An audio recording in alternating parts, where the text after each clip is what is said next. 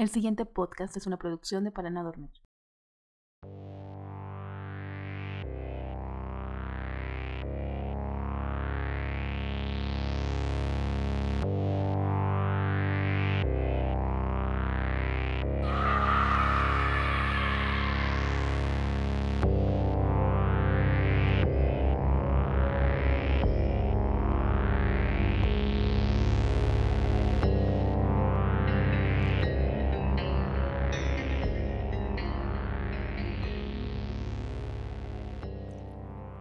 El cuento de hoy se titula Justicia Divina.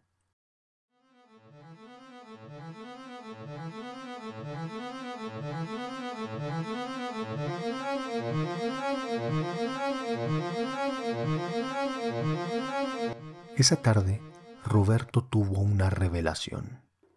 Años de mirar noticias, leer periódicos, escuchar tragedias en las calles y ser víctima de algunos crímenes menores alimentaron su deseo de justicia.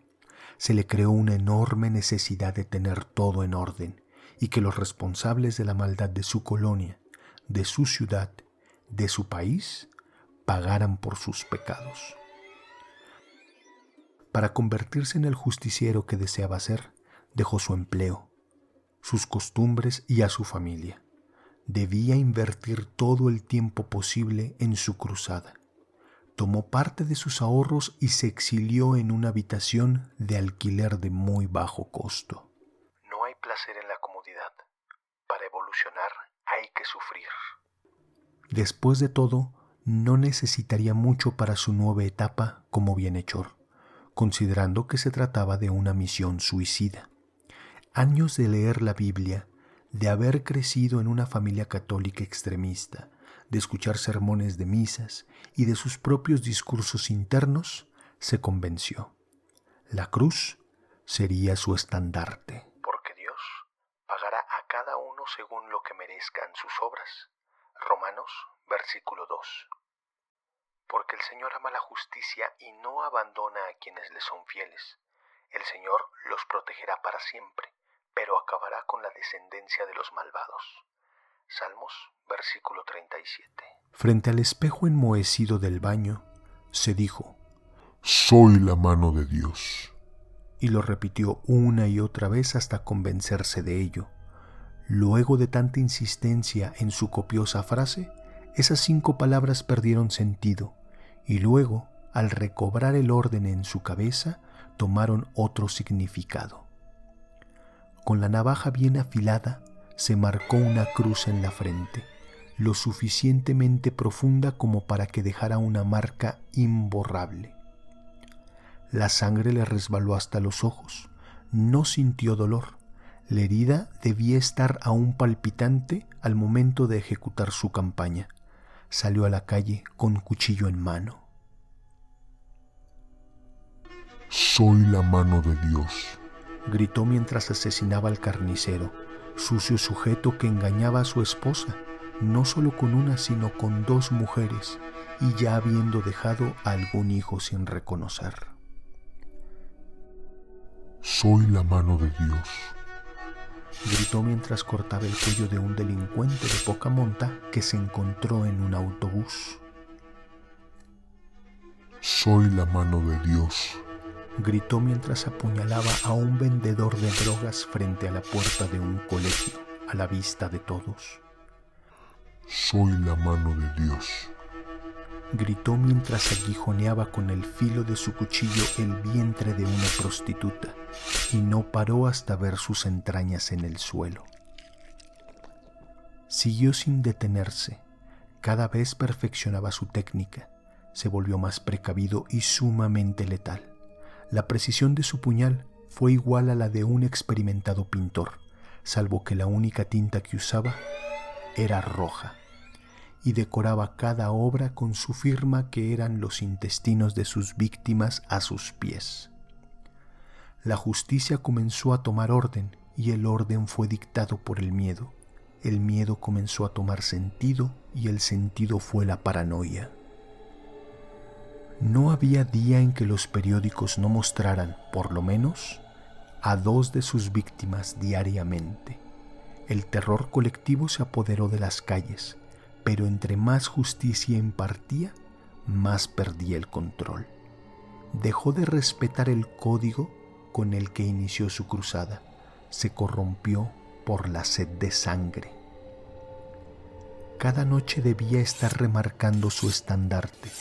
Su frente debía estar fresca, igual a un estigma sanguinolento. Su siguiente presa se le ofreció en charola de plata, un festín completo. Se dio a la tarea de seguir al senador Rubalcaba del Partido Revolucionario Institucional, sucio cerdo, corrupto, deshonesto, carente de toda moral. Sus pasos lo guiaron hasta las fauces de un centro nocturno. Allí dentro encontró el hábitat perfecto para su cacería. Ya fuera por la poca luz, el humo, el alcohol o las drogas, se dio un festín conmensurable. Sin excepción, todos los habitantes de ese mundo de lujuria y desesperación fueron aniquilados por su feroz cuchillo. Igual a una yunta, arrasó con todos por igual, prostitutas, bailarinas, meseros, clientes, guardias, todos formaron parte de esa hermosa obra de arte abstracto donde todo fue rojo. Para el gran final, se encargó del senador.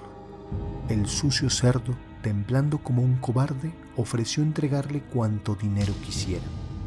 Propiedades, autos, placeres, todo con tal de que lo dejara con vida.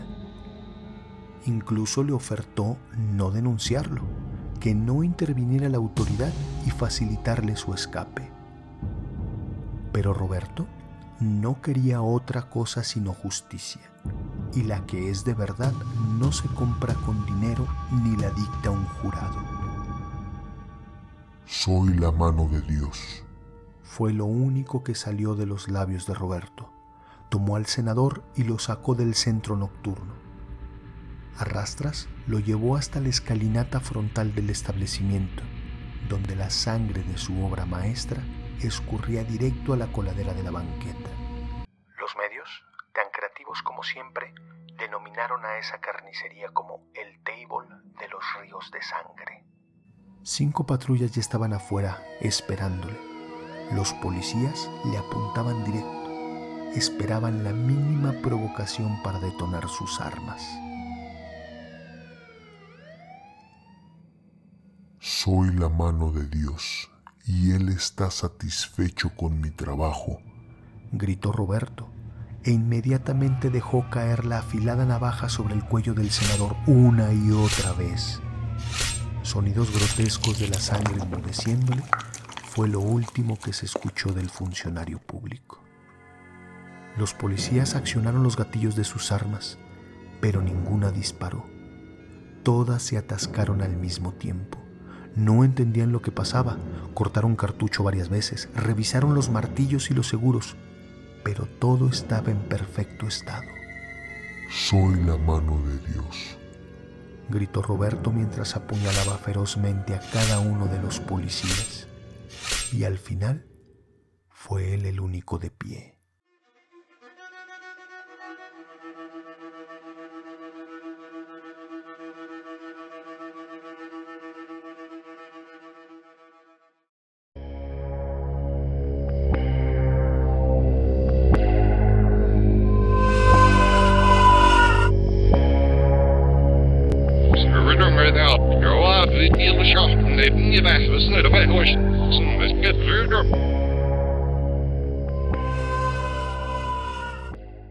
No olviden seguirnos en nuestras redes sociales, tanto en Facebook, Instagram y YouTube, buscándonos como para no dormir.